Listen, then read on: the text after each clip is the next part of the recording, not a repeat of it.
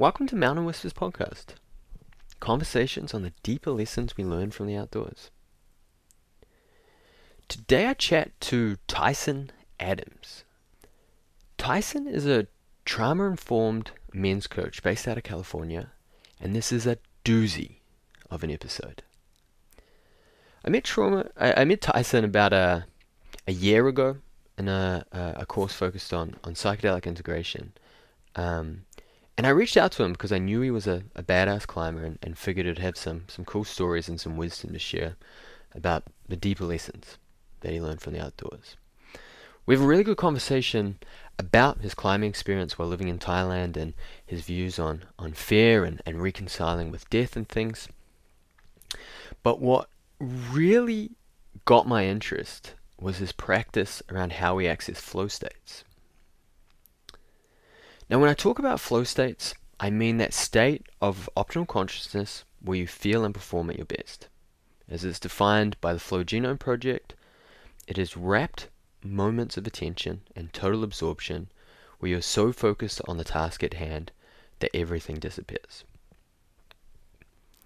Now, the most common means to drop into flow is flow triggers like athletic or, or creative pursuits, but it's possible to uh, access it in, in your career or, or knowledge work, whatever. But what's so interesting and what Tyson and I spend a lot of time talking about is how he's able to reliably drop into flow states through a stillness practice involving perineum squeezes. Now, before we get any further, I know this is probably going to enter some woo woo space for some of the people listening. So, for those people let me provide some framing on this conversation that's going to be useful. Many very intelligent, well grounded people frame the world into that which is the rational, material, and scientific, and that which is the woo woo bullshit. If you're one of these people, this conversation may not be your vibe. That's it. If you're open minded and willing to explore that which is the more than rational, I think there's a lot to get from this episode. So let's say you're you're open-minded, but you're pretty skeptical of the woo-woo. I would encourage you for the next hour to consider a new frame on top of the scientific, rational, and woo-woo, a new frame called the phenomenological. Before I explain the, the phenomenological, let me first say that this project is about exploring the deeper lessons that we learn from the outdoors is exploring how we can take the magic of spending time outdoors and use that wisdom to make life a little bit more meaningful. In order to properly explore the deeper lessons we learn here, we're going to need to be open to the more than rational. The rational is an extremely powerful tool, a laser beam of sorts. But it's so powerful that it often destroys things before it gets the chance to measure it, even if there is something there. So, to explain the phenomenological, I'm going to butcher it. The phenomenological, let me first introduce what Tyson does. So, the primary work that I do with men is in and around what's called sex transmutation. Now, this phrase, sex transmutation, came on the scene uh, back when Napoleon Hill wrote about it in his um, famous book, Think and Grow Rich. And he defines it really tightly. He says the meaning of the word transmute is, in simple language, the changing or transferring of one element or form of energy into another.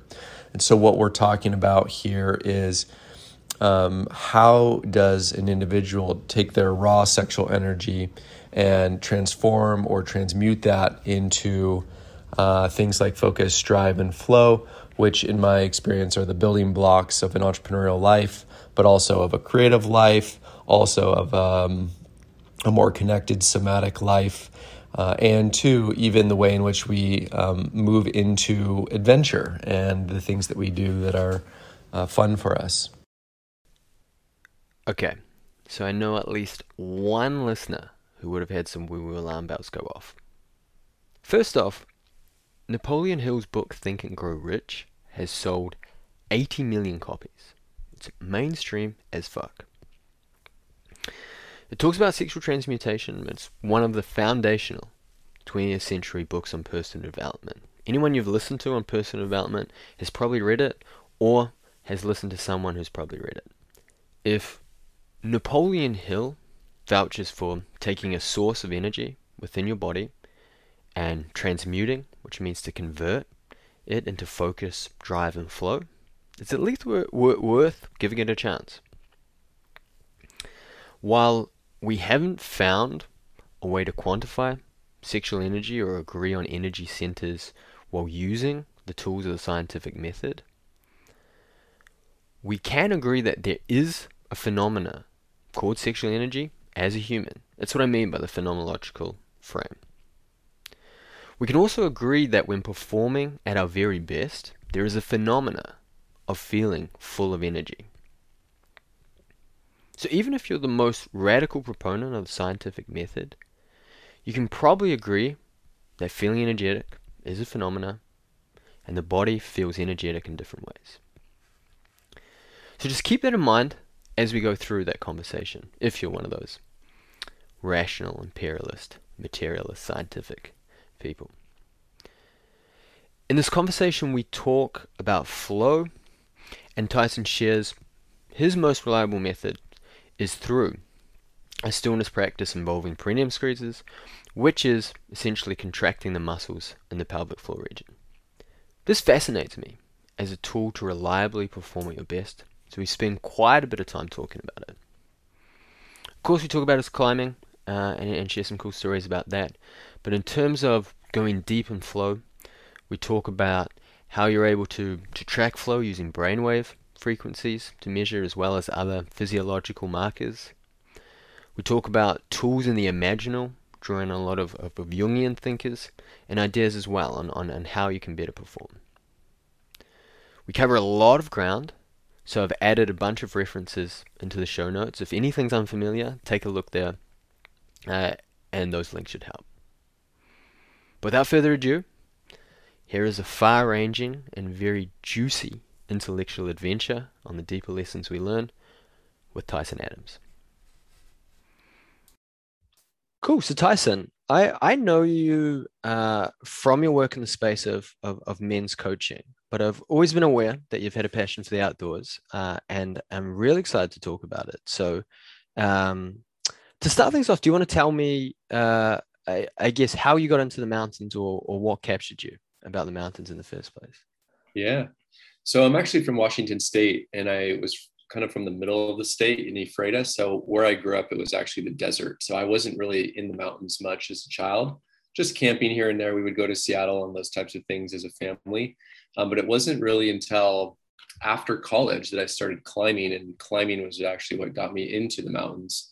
Um, and so I, you know, I've been climbing for what, maybe 12, 13 years now. So I've spent a lot of time in the mountains. Um, but also I've, you know, I've climbed a lot in the you know, in places like Joshua Tree and in the deserts and other places where, uh, you know, it's not really the mountains, but it is the mountains. You know what I mean? mm. So, um, yeah. So I guess that's a good place to start. Gotcha. Did you? Uh, I'm always curious how people get into specifically climbing or other outdoor sports. Were, were you playing like team sports before that, or what is it that that first got you into climbing? Yeah, yeah, I was a team sport kind of guy: football, basketball, baseball through high school. Um, you know, I think a lot of it had to do with my dad's unwillingness to allow me to snowboard when I was in high school that made me really, really attracted to it. So as soon as I got into college, I started snowboarding. So that was probably my first time really being in the mountains, going to Stevens Pass and going up to Whistler and going to Snoqualmie and things like that. Um, so that's a very different form of, you know, being in the mountains, which is obviously with snow, but it wasn't really until after college um, that rock climbing gyms were sort of what pulled me into the outdoors. And what's interesting about that actually is, is that my my first real outdoor climbing was in Thailand. I um, started climbing in the gyms and didn't really have much outdoor experience whatsoever. And then uh, I did a, a one way plane ticket to Asia and left my life behind in Seattle and landed in Southeast Asia, where I basically lived for on and off for a decade and just rock climbing all over in Asia, which was really fun. Um, but my first time really on ropes and actually climbing outside was in in Tonsai, which is a really big um, rock climbing backpacker area over there. It's, a, it's an amazing place. It's one of my favorite places on the earth. Super no way. Yeah. No, what's the what's the climbing community like there? I imagine they're they're super international. Yeah. Well, it's changed so much because of tourism and the way in which the government is. But when I first landed there 12 years ago, I mean, just imagine like reggae Rasta bars, like right on the beach, just people hanging out with slack lines, smoking joints, just drinking beers, and then just climbing all day long and partying at night and fresh fish coming right off the ocean. And it was just the most chilled out, most relaxed place I've ever been in my life. And uh, and then in the daytime, um, they, there would be these chartered boats that would take us out to these islands where you could, you know, basically free solo and just climb up, you know, whatever you want, 60 feet, and then jump into the ocean, which was just super killer. It was amazing. Loved no it. Yeah, and it was really an interesting thing because like you you you didn't have you had these like sh- they, they the climber um, sort of community they would have all these shitty shoes that people would leave behind so you just have to find like these nasty shoes if you didn't like want to take your own shoes in the water. And so i had like picked these shoes with big holes in it and then you know you just climb up the rope ladder and then when you get up there they would kind of put some chalk in the wall and you just you know chalk up your hands and then you would climb up. And i remember this the very first time i did it i i was up and i was with some friends thank god because i had didn't know what i was doing and i was way over my grade. And I climbed up, and then you had actually had to turn your back to the wall, and then there was a like a stalactite or stalagmite. I don't even know what it is, but one of those things that hangs down, and it was like out, you know, probably close to s- sort of like five feet out, and so you had to like literally jump to it, like you know you're 30 feet off the water you jump over to it and grab it. And then you climb up the stalactite and then you keep going. And it's a it's a commitment. It's really scary. Yeah. Oh man, that's why, and that's free soloing as well. It is. I mean, it's it's relatively not that high. I mean, it was maybe 30, 35 feet off the water. But yeah, I mean, if you were to miss it, you could take a pretty big tumble. Especially if you like if you miss it and then like you get thrown like off kilter, like you could totally impact on your back or something. Yeah. I mean, fortunately, I was pretty tall. So like when I went out to it, I could put my leg out to it gotcha. and grab. But the girls actually had to physically like leap in the air to get out there. And so that was it was intense, you know, at that age and just not really climbing very much and had no idea what I was doing. And the guys that I were with, they were like professionals. And so they're like, breathe, Tyson, breathe, you know, because I was just, my heart was just out of my chest the whole time. It was intense. Beautiful. Yeah, loved it though. Yeah. Did, did you like entirely learn climbing by doing, or did you did you do it all through workshops or like courses? I was fortunate when I got back from Thailand. Um, one of the guys that I met at the wedding that I was at um, there in Tonsai, um, he he's actually my best friend now, but he had been climbing all the way back since they were using pitons. So he's very experienced climber. He you know knew Yvon Chouinard before it was even Patagonia, and so I had a pretty epic guide and teacher to help me. And so having somebody who's my dad's age that end up becoming sort of a mentor and a friend, and also we would go climbing all the time. It was really just a great sort of you know circumstance to be able to learn from somebody who'd been doing it for like 35 years basically before there was even a sport so that man that is cool i um yeah I, all, all these sports are like only a generation or two old you know like it, you don't have to go too back far, too far back to like know who are like the the pioneers like yeah. of the sports so it's cool you got like that like that second degree connection to the to the legends can, can you think about um what say the like meaningful like lessons you learned from those things. The, the reason I ask is um, like so much of the outdoors is this kind of like apprenticeship, mentorship, learning by doing type thing. So I'm always fascinated to hear the story. Yeah, I mean, I could go in a lot of different directions. I mean, there's the physical, the emotional, the spiritual. I mean, there's a lot there. I think what comes up for me is my relationship to fear and my relationship to death were pretty immature before I started rock climbing. Um, I think that you know every time I go climbing now, and you you you move up and you're going to go lead or something, you have to you have to have a relationship with death that's a little different than you know everyday life. I mean when you get in your car you don't think that you're going to die although you could die but when you go rock climbing and you're about to go lead something there's a possibility that a piece of gear could break or, or you know rock could break or you could get flipped upside down. I mean i've had a situation where that happened once and and it freaks you out. And so i think that for me uh, my relationship to being calm in stressful situations when ordinarily you would grip and you would squeeze and you're you know you would flex. How to breathe and relax in moments when you are in a dicey situation where you know there could be injury or death it's definitely you know it's a muscle that you have to develop over time and you have to have that relationship. I mean one of those things i was actually talking to a friend of mine recently and she was talking about this you know if you're going to go skydiving or you're going to go you know bungee jumping you know you have to make peace with your death when you jump off that you know jump out the, jump out of the plane or you jump off that that bridge or whatever. And i think that it's the same kind of thing although you're not jumping off of something but you walk up to it you're like okay here we go. And i always kind of have that moment where it's like i could die here today. Okay. It's just good to realize that i've had a great life. Like it's been wonderful. It's been lovely. Fucking went for it and here i go. And then i start climbing. So it's always just sort of that how do I speak to myself in that moment just to sober myself to the to the nature of like this is a, this is a, an extreme sport and and people die all the time. And I think that having that sobriety is uh, really important. And uh, and I I went ice climbing this year um, this winter for the first time and we were just top roping you know it was in year A so it wasn't lead climbing.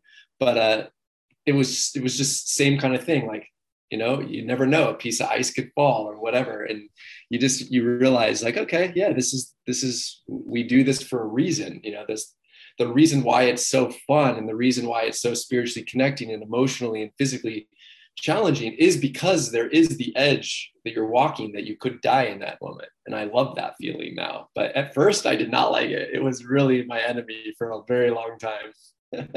Mm. so yeah. i'm so glad you, you took a conversation this way because it's it, it's something that's, that's really passionate to me and part of why i started this project is, is for this exploration um, in terms of like the the transformation that that can happen in these sports um, and i love that you that you take the the opportunity like when you practice or before you practice these sports to to acknowledge it because it's like to to acknowledge the risk of death and, and make peace with it because i think that's uh that's really really powerful.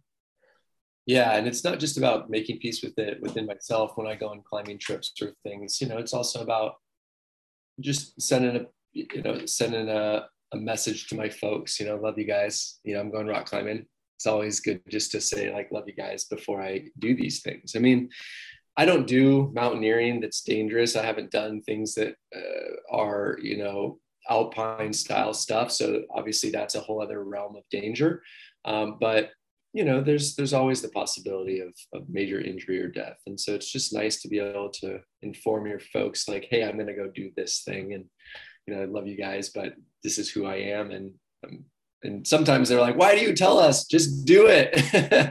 but uh, it's just the way that I am. So yeah. It's funny. I uh, yeah, I, I don't. It, it works better for me to not tell my mother when I do these things because it just makes her worry so much more. Um, yeah. But, but so I, I am curious to, to, to, learn more about the the transformation of of how you got good at uh, better at accepting the risk uh, uh, of mortality or accident. Um, specifically because that actually that's what what draws me the most to climbing, coming from uh, mountain biking where you don't have time to think about your your mortality. If you if you if you're if you're thinking about it, you're you're going to flinch and you're going to crash. Like it has to be like all instinct where where the like the beauty of rock climbing is that like you can be on a hard move and and you can have to like have that panic attack and then have to like talk yourself out of it while you're on it you know? And i think that, that's that's a beautiful thing. Yeah.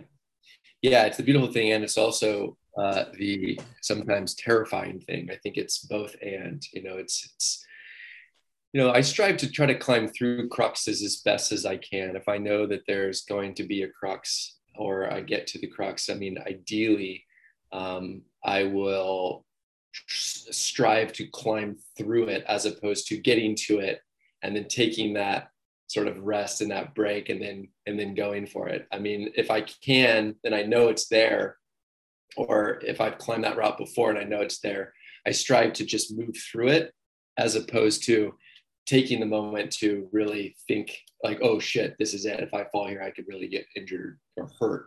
And I find that often in the overthinking, there be there begins to be too much of the anxiety and then within too much of the anxiety then when we get to the crux then we end up falling falling more more likely to fall so it's taken a while for me to realize that and when i'm climbing new routes sometimes you don't know it's the crux until you're there and then when you're in it you're like oh shit and so it's different depending upon what you're climbing and how often you've climbed it and things like that but yeah it's it's it's always uh it's always just a you know a different day and different moment. And some days the crux is not the crux. It's easy and you flow right through it. And the next day you're totally pumped and you you, you get down on yourself because you know you, you you couldn't even get to the crux. You know, so it's just that ebb and flow of uh, you know, every day is very different, especially if you've been climbing multiple days and maybe you're strong that day or maybe you're not feeling so strong. So,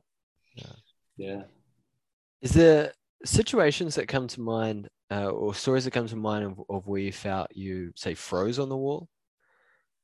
Yeah. Yeah. I mean, when I'm, when I haven't climbed in a while, um, I might be physically in shape, but I'm not in head shape. Like I'm, I'm heady. And so there's moments when my body wants to do it, knows what to do, but my mind is more locked into the fear than it is into the flow. And so what I can say about that is just that I mean my my worst fall was a situation where I had not climbed the route before. I had watched my friend climb it, but he was much stronger than me. This is down in um, um, Snoqualmie Pass, and uh, and so I knew what to do. But then when I got there, my body was pumped and I was like, oh shit. And I knew that I was going to fall and I was above, I was above the bolt and I was probably halfway to the next bolt. And so it was, or I was actually almost to the next bolt and I knew I was going to take a big whipper. Um, and it was, it, I hadn't taken a whipper for years because I was living in Asia. And so I hadn't been climbing very much. And so when you haven't fallen, like fallen in a long time, the butterflies are there. You're like, fuck, I don't even remember how to fall. It's been so long since I've climbed. Um, and so when I when I actually, you know, took the whipper, what ended up happening is is that the rope was like this, and my leg actually got wrapped beneath the rope, and fortunately, my my leg kind of wrapped around it, and I bent my knee and held it, and so I could feel it burning like all the way down my leg on my calf. It left a huge scar. But if I hadn't have, if I hadn't have like actually tried to grab on with my leg and I had just tried to, you know, use my leg to move off of it, it would have flipped me upside down and I wasn't wearing a helmet that day and I could have potentially, you know, hit my head. And so that was a moment where, you know, it freaked me out. It scared me. I mean, it was one of those moments where I was like rattled, you know, and I didn't climb the rest of the day. I mean, I might have climbed something that was easy, but it was one of those moments in time when I was like, okay, like, yeah, if I hadn't have had the instinct to allow my, like the rope to burn my leg, I probably could have died in that moment. And so that also woke me up to wearing a helmet. You know, I was, that was many years ago, but it was just one of those moments when, you know, helmets kind of were, some people wore them, some people didn't. And I was just, I had never really worn them. You know, it was mainly sport climbing and bouldering and things. Uh, but after that, I was like, no, screw this. I don't care. I'm gonna wear helmets from now on because you know it was it was, a, it was one of those dicey moments. Mm. So yeah, simple cost benefit equation. Like in terms of like what is the inconvenience of wearing a helmet and such. Mm-hmm.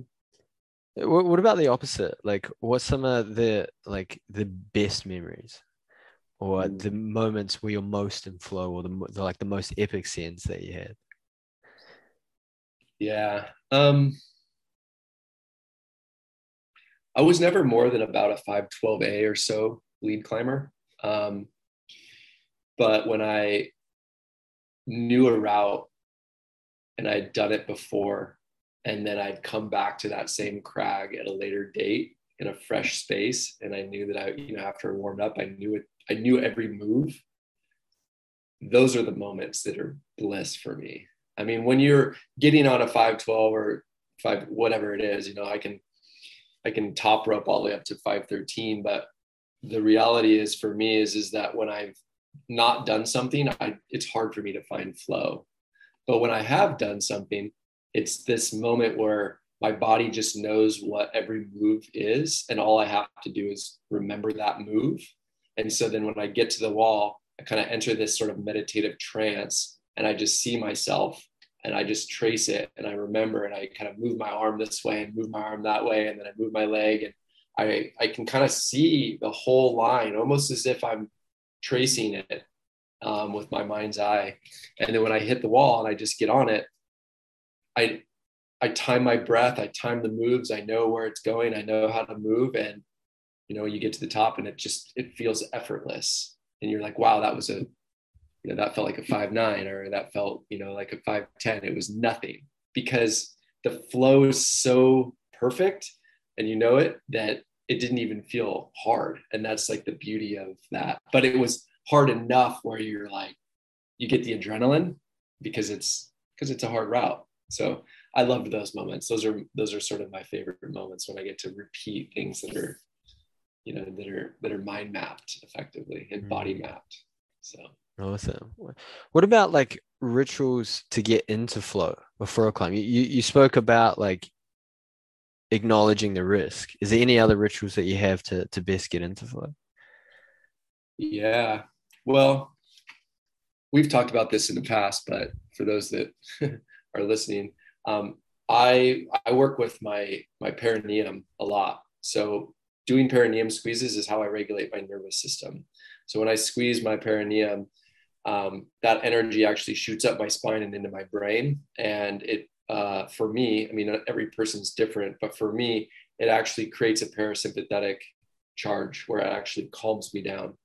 So in a situation in life, whether it's rock climbing or whether it's otherwise, and I want more energy, I will, you know, squeeze my perineum 10 times fast and I can actually give myself sort of a, a boost of, of energy. Because basically what I'm doing is I'm taking my raw sexual energy and I'm turning that into another form of energy, which is in the mind, which then allows for me to move through that experience, depending upon what it is, whether that's related to business, focus, flow, drive, willpower, creativity, imagination, but also when I'm doing activities outside, rock climbing and even working in the gym, for example.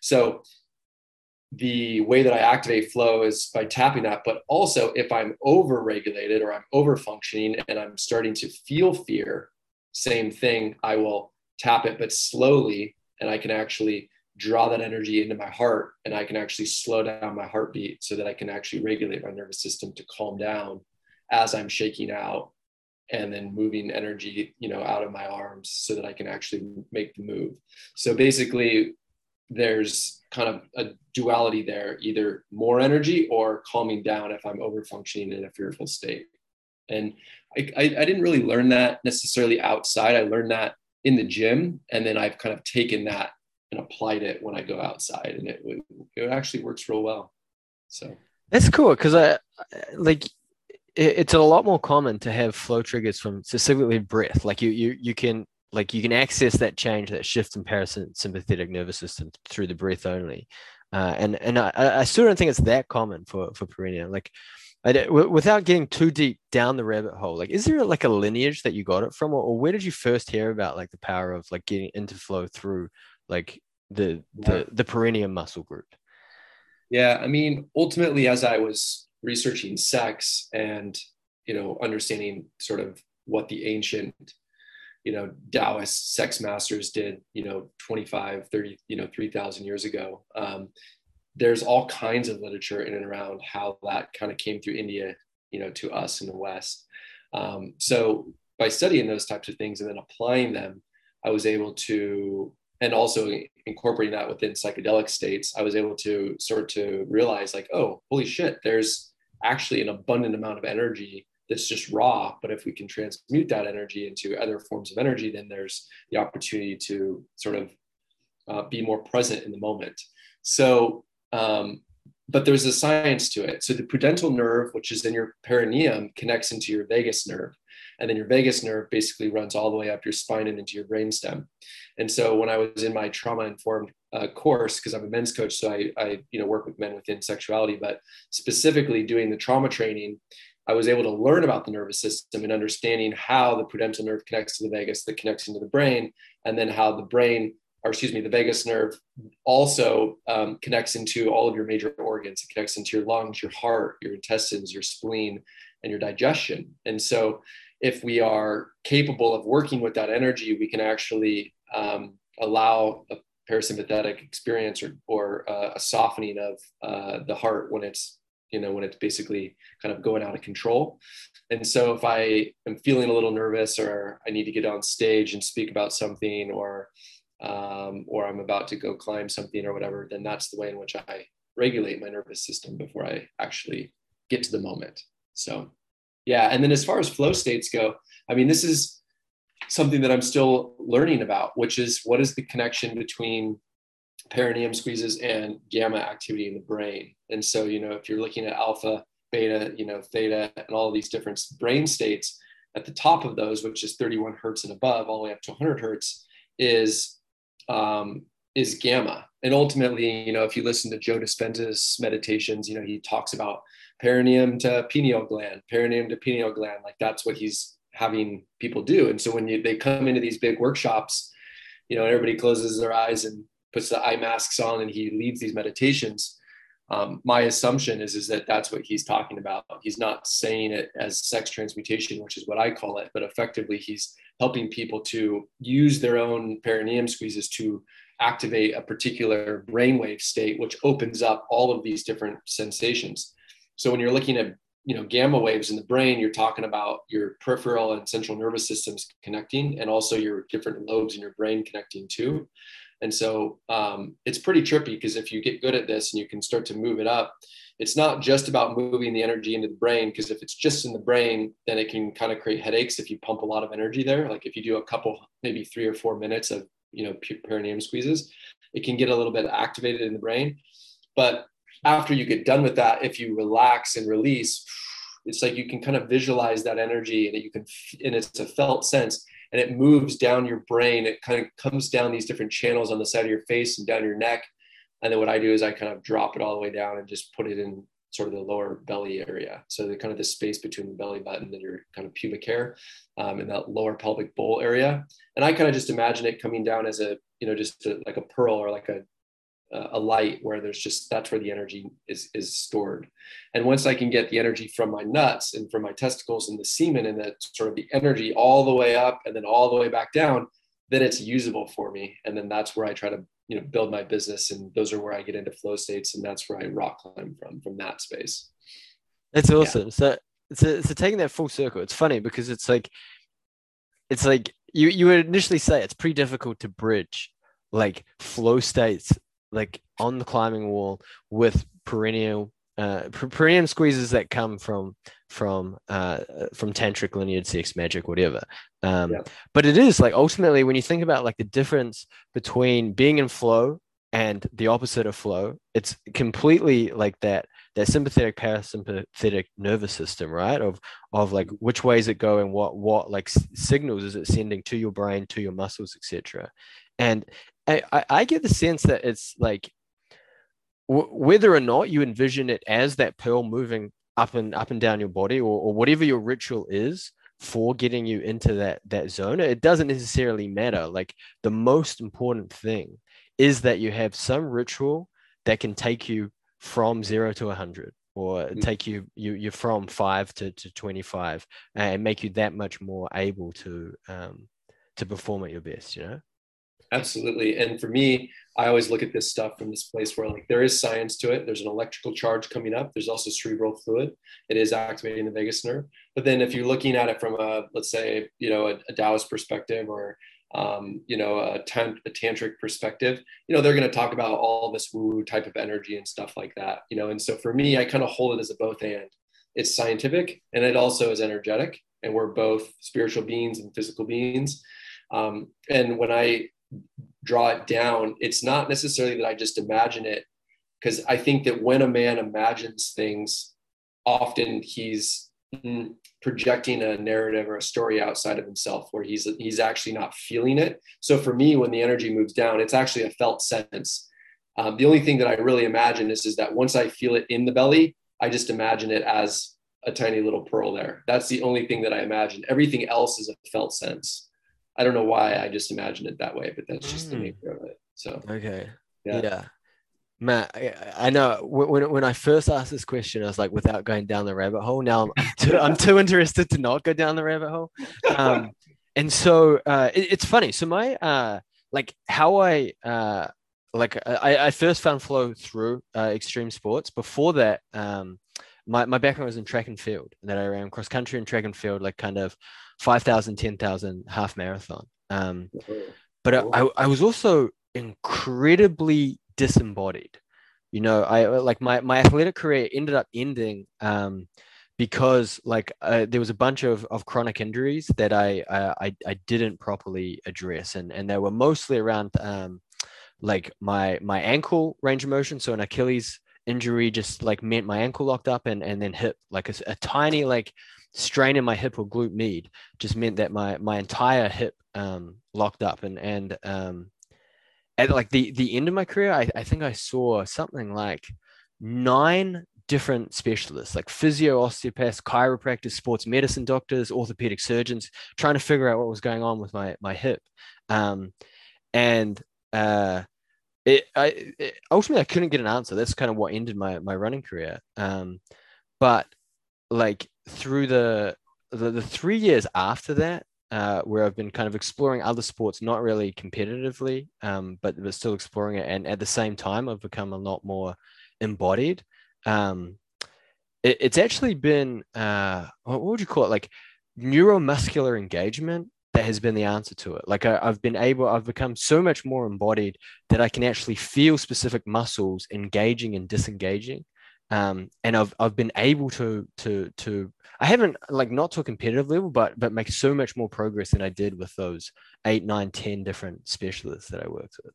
Hmm. Um, what was the what was the turning point? Like what was the, the like when did the light go on? Like oh shit, I'm not even aware that I'm not in my body here it was very slow slow i, I couldn't say i put a, a turning on point but but funny enough the one that that sticks out to me most i but i wouldn't even though i wouldn't call it a turning point was i, I was actually in a 10 day vipassana retreat mm. um and uh in the like the six months before that i had been like periodically seeing a neuromuscular specialist and they had diagnosed um, things like how my uh, my tibia was slightly leaning outwards but my uh, my femur was slightly leaning inwards. All these like random uh, compensations that that observed that I, I, I couldn't feel or I wasn't a, a, aware of. Um, and I was uh, I was kneeling on say like day seven, day eight, and I I, I started feeling like um, you know those old wooden tennis rackets that you have to put like a um, a brace on or they get buckled. Yeah. My body was just feeling buckled, and, and it was just it was like this really uncomfortable feeling. And then as I like leaned into it, I realized I was becoming aware of those compensations that were in my body, you know? Yeah. Yeah. It's so powerful when that happens. And, and then, and then everything just shifts and it just, it's, it's like a, a layer of consciousness opens up when we have that body awareness. I, um, I'm glad that that happened. Like, I'm glad you were able to bridge that gap. I mean, a lot of people live their whole lives without ever having those moments where they actually feel what's going on inside themselves. I have like honestly, it's like it, it's wild, and I'm still in the the process of uh, unfolding it. And so, so what's funny at the the same time, um, I've uh, I, I went from like when I was a runner being like incredibly rational material skeptical uh, of, of anything woo spiritual to like slowly letting more and more of that into my world and opening into that. And um like with time it have became like more like being able to see the value more and more of like uh, i'm to call it imaginal practices like so so for example like the practice of moving light up and up and down your body etc like um like yes and is a good way to, to to view that because yes there's there's stuff going on in your body in terms of brainwave and, and nerves being activated, etc. But the I still get the sense that the the best way to stimulate that activity on a uh, on a like neurobiological level is through spiritual, very woo woo practices of imagining energy traveling up and down your body, etc. Oh, I totally agree. I think imagination is the key to almost all of this flow, healing, you know, peak performance. Imagination is the, the, the, the killer thing that I use on the regular. I mean, I, when I sit down to meditate daily for usually around 25 minutes, I'm not just going to empty the mind. I'm going in there to spend time in imagination. I'm going to allow my mind to go wherever it needs to go to help solve different problems. And, um, and then, of course, I loop in my perineum squeezes with that. And it ends up opening up these doorways and these gateways to these, you know, other imaginal realms where this other information can come through. And then I build from that, whether that's business or personal or what have you. So, yeah, I love that. I love the imaginal. It's super, super important, and it's a, it's a skill. You know, there's an it's it's like a you know an intellectual quotient, emotional quotient, spiritual quotient. Imaginal quotient is its own thing, and I think you know you think about uh, business school or you know going to college in the future. I mean, a lot of these jobs are going to be gone because of automation and AI and all of this. You know, the the, the reality is is that that's the most important skill you can develop if you want to live in the next you know in the in the, in the if you want to go into let me just put it this way i have a feeling that those that are going through business school today when they get out if they're entering now their jobs are going to be gone they're, they're going to be automated in some way so if you can really cultivate and understand and really work on imagination. And i do that through dream work. I mean that's my big thing but you know it's it's an important it's an important skill to develop. So i'll leave it at that. Mm.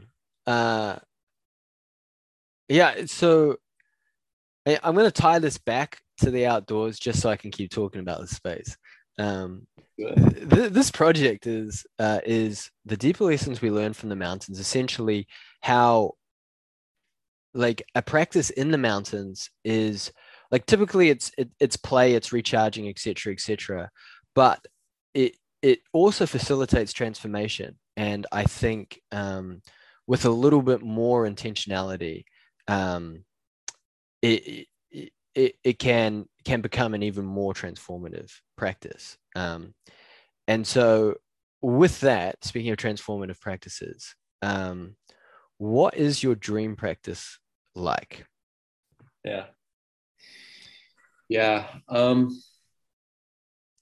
so I'm fortunate. Um, one of my clients is um, a guy named Steve Aizenstat. He um, started Pacifica Graduate Institute in Santa Barbara. And Pacifica is where, you know, Simon, Simon went to Pacifica. Yeah. So, you know, this is the number one, basically, um, archetypal depth psychology program pretty much in America, but potentially even the world. And so, you know you have really great humans that have built that you know joseph campbell from the hero's journey he was one of the founders um, and james hillman he was carl jung's pred- you know his predecessor effectively they were friends and so you have these really incredible men that built this university and so i get to work daily with steve aizenstat who actually happens to be one of the leading dream experts on the planet and one of the things that i've learned through uh, sort of working with Steve and just in general working with Dream is that you know there's a really beautiful quote that I love. It's a James Hillman quote, but basically it's this concept that you know when you interpret the dream, um, you trade the dream for the interpretation. And so I think that what that basically means to me is is that you know when you try and interpret something, then we actually lose the beauty of what it is, and then we are me- we're just meaning making out of it. And so when I apply that sort of philosophy to life and that effectively like a lot of people think that your your your dreams are just a projection of your own reality um, you know there's another way to look at it which is to say that your dream world is if you're dreaming of a tree it could be that that tree is dreaming you into its world just as much as you've dreamt it into yours which is to say that when we can see that dreams are alive and they're never done they're always alive meaning that you write them in sort of present moment anytime you revisit that, the dream's still here. It's not in the past anymore. So dreams really help us to bridge that gap into that deep presence and that deep now. And there's just been so many radical explosions in my life.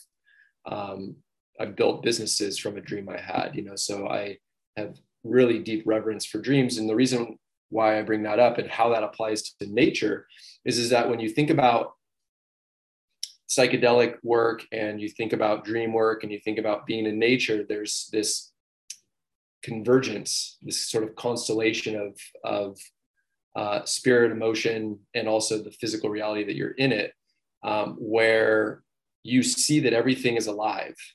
You see that the mountains are alive, and you see that the streams are alive, and the bugs and the birds, and and you are alive. And so there isn't this separation, you know, where we're just in the world. It's like, no, we are of the world. And in that non dual reality, um, we have a deeper appreciation for nature in ways that, uh, um, you know, sort of make us more appreciative of our dream world, and our dream world makes us more appreciate more appreciative of our of our time in nature. And they're really very similar because a lot of people, you know, when they're in a dream, they don't quite stop and just be still, to slow it down, to just notice and to get really detailed with what's there. Like, what is that tree? Like, what's it communicating? And actually have a communication with that. And so, as you kind of slow that down and you learn to work with a dream, then you can bring that into the way in which you're interacting with nature.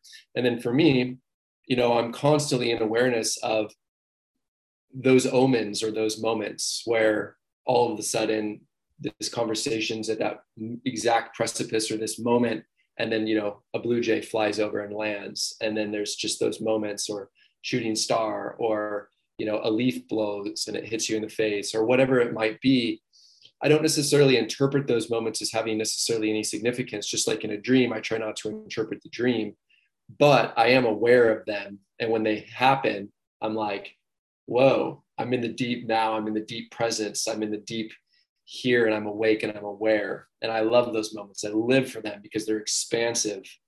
Um, and one story that I will share that's again, everything relates back to perineum squeezes, but I have to share this story because it's so fucking, it's such a beautiful story, which was I climbed up this hill one day um, behind my house where I work out, and I was at the top and I'm just standing looking at nature and I'm just in this process, just taking it in. It's just so gorgeous and I'm doing my perineum squeeze practice. And all of a sudden I sneeze.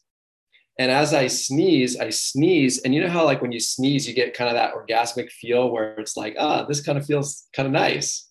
Well, I sneezed and I kept squeezing my perineum really fast. And I was squeezing and squeezing and squeezing. And I realized that I could literally elongate that sensation, that orgasmic feeling in my body and it was like just getting longer and longer and longer and i was like holy shit how long can this thing last and then in the next moment i sneezed again and then i was like okay here we go again so i was doing it even faster but at the end of that sneeze i just squeezed my perineum and just held it and i can push the energy all the way through my body and it just elongated it and so i say that that's how i bend time now obviously i'm not really bending time but what it actually is doing is it's bringing me into the deep now into my body and into that moment. And it's like this crazy, trippy meditative state when I'm in nature in that experience.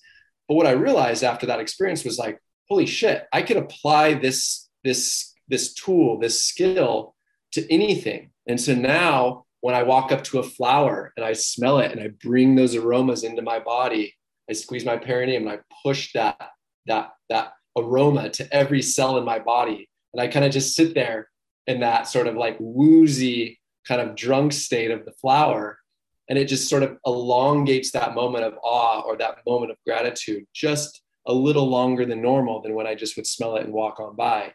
And so then I apply that to when I'm petting a dog or when I'm giving somebody a hug or when I'm eating a piece of chocolate or when I'm on a conversation that's really like powerful. And so this practice of um, how do we fuse and merge our physiology and these responses to being a part of the world is i think in a state of hyper speed where we're learning to be in the world and not like just feel like we're separate from it so yeah i just wanted to share that because it's just a it's a story that's kind of trippy about nature. I, when I hear that, what, what I find so fascinating is like, is like how much of a tether's not the right word. Like how, how you're able to have that impact on your physiology. Like, yeah, I think like, cause flow, flow states are so like, they're so fleeting and, um, elusive. There's so many factors at, at, at play in it. It kind of seems like like you've been able to find that like that Thor's hammer towards like experience like experience.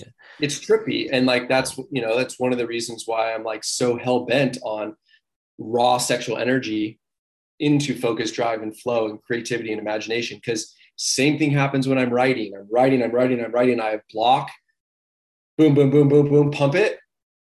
Ah, and then I'm back and I'm and I'm in flow again.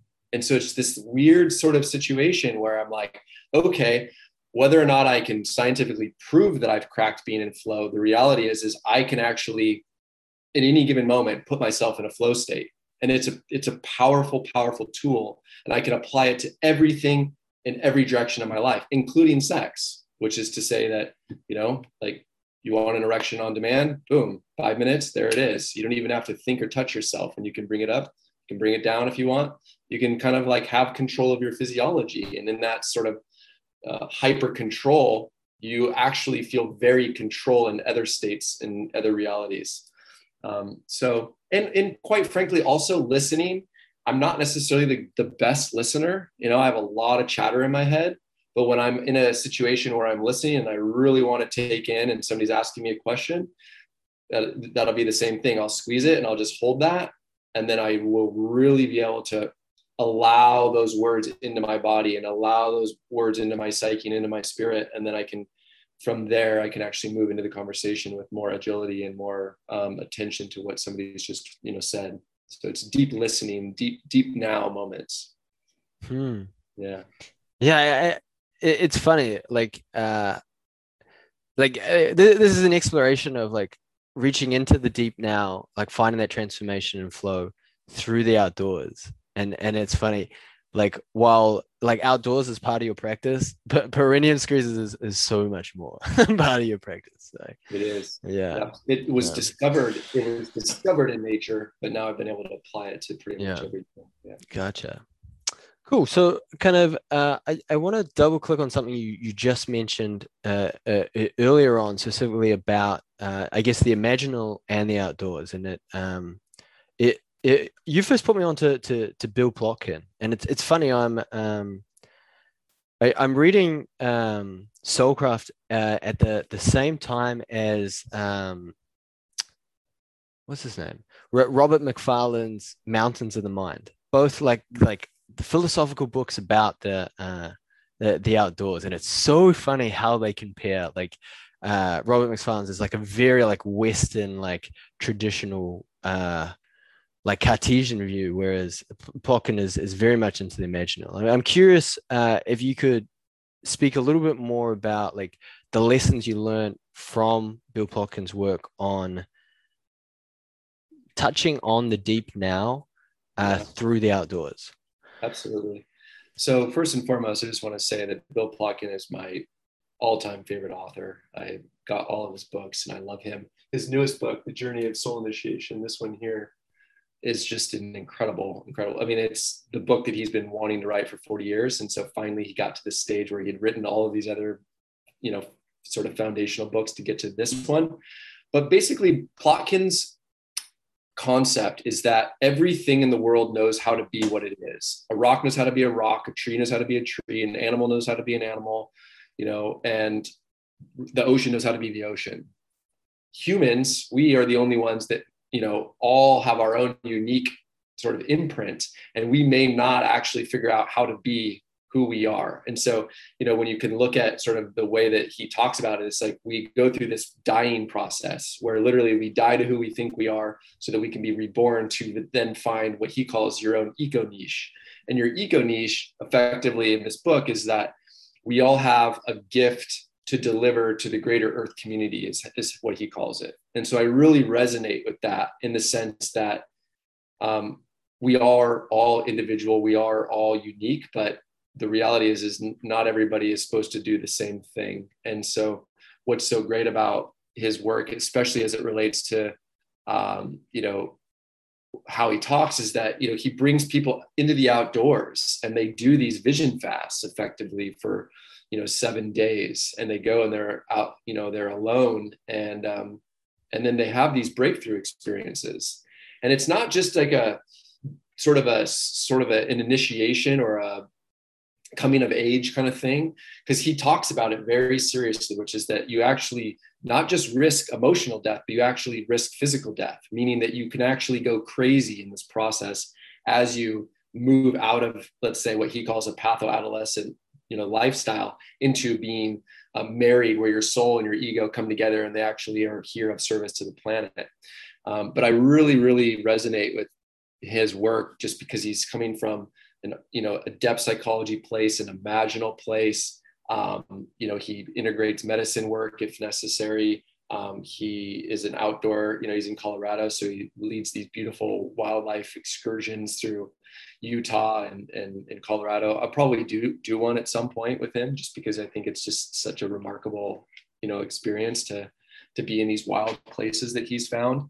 Um, but yeah, he's the he's the real deal. And without his book, I wouldn't have had the strength to be able to surrender in my own psychedelic journeys to letting go of who I was and becoming who I am now today. So I, I very value his perspective because I didn't have a framework to understand what the hell was happening to me as I was going through these mini ego deaths over and over and over over the years of doing psychedelics.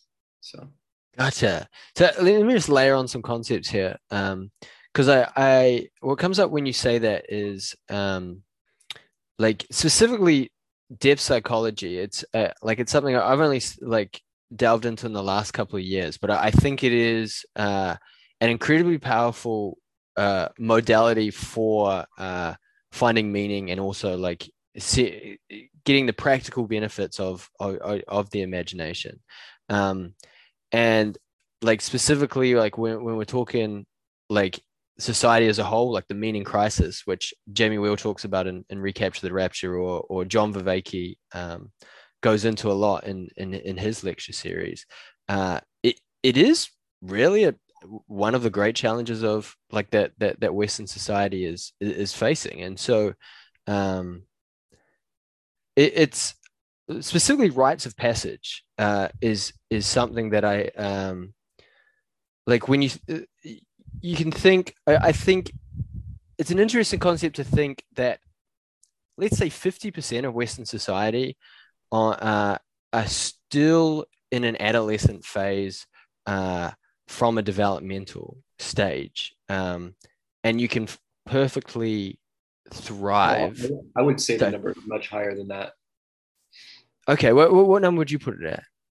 I would probably say, I mean, if you're looking at the way in which Plotkin you know, kind of looks at the model. Um, and and also Jamie, he would understand this too because of you know his experiences. But I would say it's probably closer to maybe five percent of the people on the planet have actually gone through the journey. wow. Okay. Yeah. I, I love playing with these numbers because it's also like um like it's also very conceptual. Like as soon as you start to define what this is, it like it, it very quickly breaks down. Um, but um, I, I, guess maybe a better way to approach it is, um, or, or I guess where, where I want to go with it is, um, like a, a rite of passage ceremony is a, a, an incredibly effective modality for passing through to to whatever this like this next level of of growth is. Um, and what what Jamie Wheal does an incredible job of is is walking through like how you can reach these these transformation through through respiration, through sexuality, through the outdoors, um, through fasting, etc.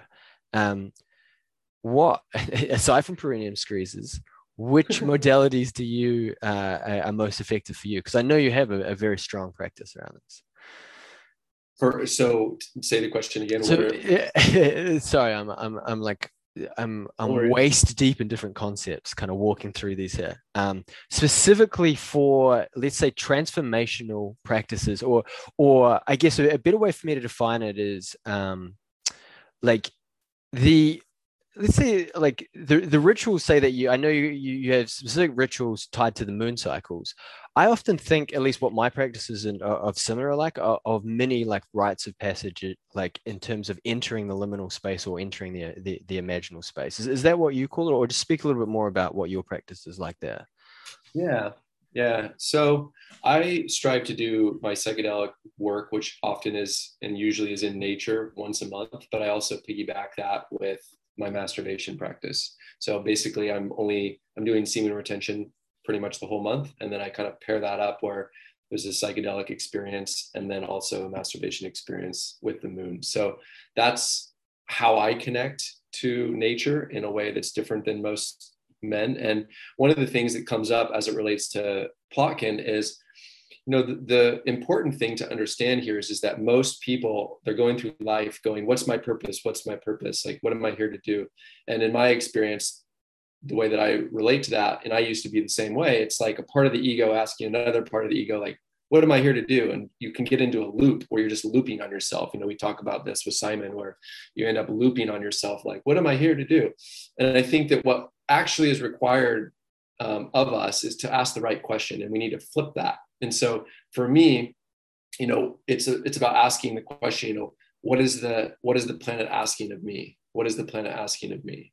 You know, that's something I picked up from from Plotkin, which is to say, when you're asking the right question, then you can listen, and when you're in a state of listening, then we can start to discover really what is our eco niche and what is it that we're here to do, to deliver and to be of service to the to you know to humanity effectively and so when i started to do that with psychedelics and nature and moon cycles over the course of several years i got to a place where i had breakthrough experiences and breakthrough moments where information was communicated to me which helped me to establish what i'm here to do which is to help work with men in and around sexuality. So um, i could go deep deep into that actual practice but i mean i don't i don't know sort of how deep we want to go, but what what's like where are we at here hmm. with that question? yeah, okay. Let me, let me let me reframe it because I, I think uh, to to go deep into that practice would need another episode uh, for sure. We would. Um, so I I guess w- what I'm interested in is uh, let let's frame it down specifically to the arena of nature. Um, and when you're in so something that's like slowly been unfolding for me is um in fact what's what's the quote there's a quote uh i'm going to butcher it but the something along the lines of the world is full of of magic something uh patiently waiting for our senses to get sharper um mm. and uh, I, i've started as i've started like opening my eyes to um or opening my senses to like the spirit and the magic of the the, the nature I'm immersed in. Like I, I've started picking up more and more. Mm-hmm. What's your process of of like trying to tune into that realm uh, of nature been like? Yeah, I'm constantly in a state of listening. Um, I'll, I'll, I'll give you a story. I'll give you a story that'll help to elucidate it. So recently I was up at the mountain or little hill, same hill that I was just speaking about earlier. And as I was leaving, there was a bird. And usually there's not a bird there, it's chirping, but it was chirping and kind of dive bombing in front of me. And so I was just kind of in this dance with him. I'm like, what's up, buddy? What are you doing? What, what are you, what are you communicating? You know? And so he would kind of get in my face this way and then get in my face that way and get in my face this way. And get, and so he kept doing this thing with me. And so finally I was like, all right, I'm just going to walk towards you and then lead me whichever way you want to take me. And so I just walked and then he led me down a, a, path that I don't usually take to leave the mountain. And so I was like, okay, this is a new experience. I don't usually go down this way. I've done this, you know, hundreds of times in the last year. So I'm going to go down this way. So I go down that way and I I'd been down it before, but just, you know, it'd been months and months. And uh, I get to the bottom and nothing happened. I was like, okay, like no big deal. But then I get in my car and then I'm like, okay, I'm going to drive home a different way. Interesting. Why am I going to drive home a different way? Well, the bird wanted me to go a different way down the path. So I'm going to drive home a different way. So I went a different way home. And all of a sudden I drive at a park that I've never seen. So then I stop at the park and then I get out of the park and I'm thinking, well, what's here? And then I realize, oh, there's, a couple people talking over there. No, oh, they got some cute dogs. So I walk over and I start petting the dog. And before I know it, I'm talking to this guy who has a dog and we're standing there in the middle of this field and we're having a mind-bending conversation until like 11 p.m. at night where both of us are just like ripped wide open, you know, tearing at the fabric of the universe. And he has this whole other spiritual connection to these birds showing up. And so it's like one of those things where I try not to make meaning of it. And two, I also let it tell me what it's trying to tell me, which was that I followed suit and it delivered me at this moment in time where I needed to communicate with this guy. And so now we're friends. And, you know, he's in his, you know, 70s. He's like an older guy and he has this crazy idea, but he's like a rocket scientist. He's, a, he's a brilliant human. And so now him and I are in contact. So I think that what being lucid with nature and, and, and allowing like nature to, to shape you and change you is uh, where when you leave nature, you're a different human being at the end of it. Like where you've actually not egoically moved through nature, but where you've actually moved at the pace at which nature is actually trying to communicate with you. And you actually stop to pause to allow it to communicate whatever messages it has for you. And I think that that's when we start to play in those imaginal realms where you know we're not necessarily interpreting the bird but where we're actually allowing the bird and or the, the wind or whatever to actually carve us a new path in life and a completely new identity as well mm. That that's a that's a great story for like for for for demonstrating or or, or for like pointing to that it's almost like a tightrope walk between um not forcing meaning into it yet still being open to the opportunity for it you know yeah. yeah. yeah and a good way to describe that is like imagine if a chunk of marble gets put down in front of you and like if you were just to chip away at it and carve something like out of just your brute strength and force and you get done and you're like wow look at this statue of david that i carved. Okay that would be one way to relate to nature. Another way to be with nature would be like that stunk that chunk of stone lands there. And then instead of in ego like carving something out you dance with it for a week a month a year maybe a decade and then slowly but surely it commu- communicates to start chipping and you chip and it's shaping you as much as you're shaping it and when you get done carving that thing out you don't know what it's going to be and, and it's beautiful in its own right but it's not this thing that you had the vision for what it was going to be and so i think that that's the way in which we can be in relationship with nature where we're we're allowing it to change us change us um, as we're kind of moving through it, even if we are, let's say, you know, cutting down a tree and building a log cabin or whatever, we're like, we're with the experience as opposed to like controlling it. So, mm. Yeah, what comes up when you say that is uh, uh, the uh, the adage that flow is at the intersection of discipline and surrender. Um, and there there is not that much is talked about the surrender element of it, and uh, like and the the dancing with the muse element before sculpting, letting like letting it sculpt.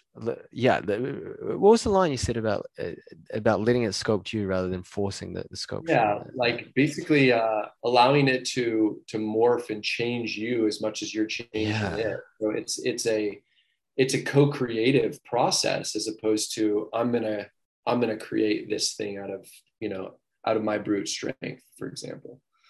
You know, and it's I, don't the West doesn't teach this much. I mean, these are more da- like Taoist perspectives, these are more sort of Eastern ways. And I think they're long lost arts that we really don't consider. And I think that we can we can learn a lot from, you know, for being in relationship to nature in those types of ways, as opposed to just being so just, you know, how we are, which is wasteful often. So yeah, what what comes up when you when you say that is I, almost think about um like you can model when it comes to flow states you can like you, you can map it around like it, it like inner states uh, and how that affects like the the outer world around you. So specifically when you're like when you're tackling like a a, a, a tricky climb it's like about honing that inner state to to allow you to rise to that occasion. Um, but in creative practice there's there's very much also like that the outer world around it you know like you you almost have to interact with that um like recognize what's like with that imaginal space almost if you know what i'm talking about uh, I do yeah what yeah. i one of the things that I do, I learned this from my um, best friend Ken, is just seeing rock as liquid. It's just moving really, really, really slowly. I mean, and so when we can come up to a rock and and and not just think of it as this hardened thing that's like so permanent, but understanding like for perspective, millions of years, this thing has moved. When I'm on, you know, huge doses of you know psilocybin and I'm outside and I'm looking at a rock, I can actually see the evolution of the rock. It's really trippy to look at a rock and actually be like, holy shit, I'm actually seeing it as liquid. I'm not seeing it as solid anymore. And so I think that when I when I approach rock climbing, of course I know that it's solid and it's going to hold me, but I also strive to move over the rock like I'm liquid and understanding that I'm working with it and I'm not working against it. So that it's you know it's liquid and I'm liquid but we're just you know it's harder and denser but you know so it's that kind of relationship that creates those flow states if we can imagine them while we're in them beautiful. It's uh it's funny i i um like the, these spaces uh they're so difficult to conceptualize even more difficult to put into words i'm just imagining like the the three and a half people listening to this they're probably like what the fuck are these people talking about uh, um but I, yeah, that's that's part of the fun. Fun. It's like trying to like, yeah, that like you you helped me point to this thing when it comes to flow that that like, yeah, that I, that I, I mean, found I, I got that, a little bit closer to. I think the beautiful thing about being a creator and an entrepreneur, like what we're doing here, is it's it's a, for me, it's about the connection. Like this is it whether there's three and a half people or 300,000 people, it doesn't fucking matter to me because flow states are in that reality of realizing like this is the moment and whatever happens later is is out of our control so let's just go for it you know and really just have the conversation that we want to have and i yeah. think that's like the beauty like the beautiful thing about it and obviously as you you know continue on and have more conversations with more people then you know, then more people will listen and that'll be great too yeah, so. that's that's exactly it. Like the yeah the uh the the act of like of sculpting in podcast form what what the deeper lessons we learn from the mountains is and and the transformation possibility uh that is it's it's like a a, a sculpture. And um who knows if what we just spoke about in those four cent, in those last four minutes was like anything at all. But it but the, it, it was the act for sure you know? But it changes us and that's yeah. that's the beautiful yeah I mean, like when, when we come out of this experience and we say goodbye i'm going to be different i don't know about you but we'll have had some different we'll feel different as we move into our lives. And i think that that's really the, the beauty the beautiful thing to strive for when you're when you're in a conversation whether it's podcasting or just hanging out with you know a bud you know is just like how are we really going to tear at the fabric of the universe and walk away from this and be different human beings but be better kinder more competent more in flow more connected human beings at the other side of this? So i think that's the sort of the art of life absolutely i mean to to that um so it's probably a, a good place to start wrapping things up. I'm curious if, like, in the we've covered a lot of ground in, in this conversation in, in very different directions. I'm curious if there's anything else, like when I say that the deeper lessons that you've learned from the outdoors, that can, that comes to mind that we haven't spoke about. Yeah, I'll tell you one. Yep.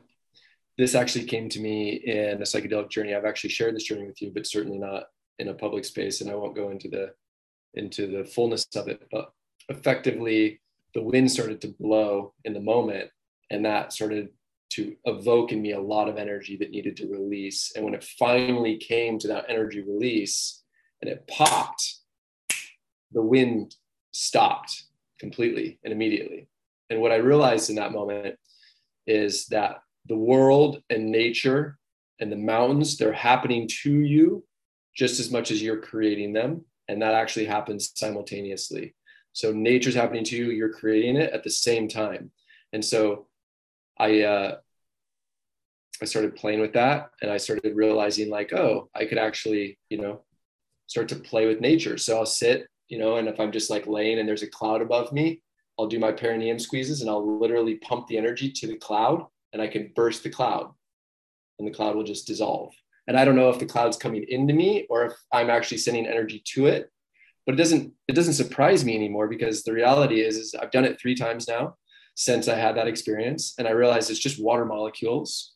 And if there's no real distance in space and time between us and other things, or if we can imagine that there's no distance between us, then the possibilities are infinite. And so when you think about it that way, when it comes to applying that to any sort of sport, that's how guys like Alex Honnold can free solo, you know, El Cap in whatever one day or however many hours, because he can visualize himself doing that. And because he can visualize that and he has the strength and the confidence without the fear, then he can actually accomplish that goal. So I think that that's sort of this weird space where we're able to traverse worlds and realize that you know that plant is me as much as i am that plant. There's no separation.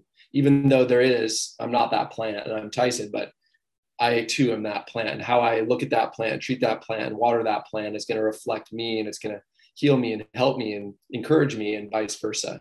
And so nature and my relationship to it is like as i self love i treat nature well as I go into nature and I feel the love for nature, I feel loved. And so I think that's when we become more eco conscious and sort of wrapped up in the understanding of, of, yeah, just the beauty of it all, you know, and the trippy miracle of it all, to be honest, without being woo woo or, you know, placing any dogma around it. So, yeah. Yeah.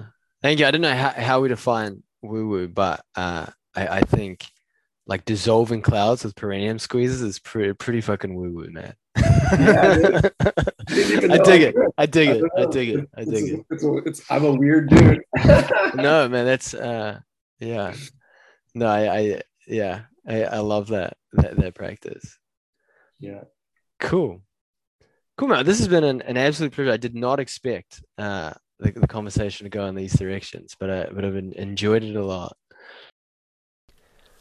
I hope you enjoyed that episode a fraction as much as as I did. I, I, I learned a lot, um, and I felt like I uh, was venturing into, a new space, which is always fun for me. Uh, if you want more of Tyson, you can find him on Instagram at Tyson Adams underscore. It's also in the show notes. He's also starting a course soon on, on, on sexual transmutation for men. Uh, I know I'm definitely going to sign up for it, um, so I recommend it too. That'll be on his Instagram. Uh, if you don't know me personally and you found me on Instagram land somehow, uh, I'd love to connect. Best place to connect with me is Instagram at timstewNZ, T-I-M-S-T-E-W, N-Z. Uh, and if you dig this, yeah, please subscribe. There'll be more of these coming.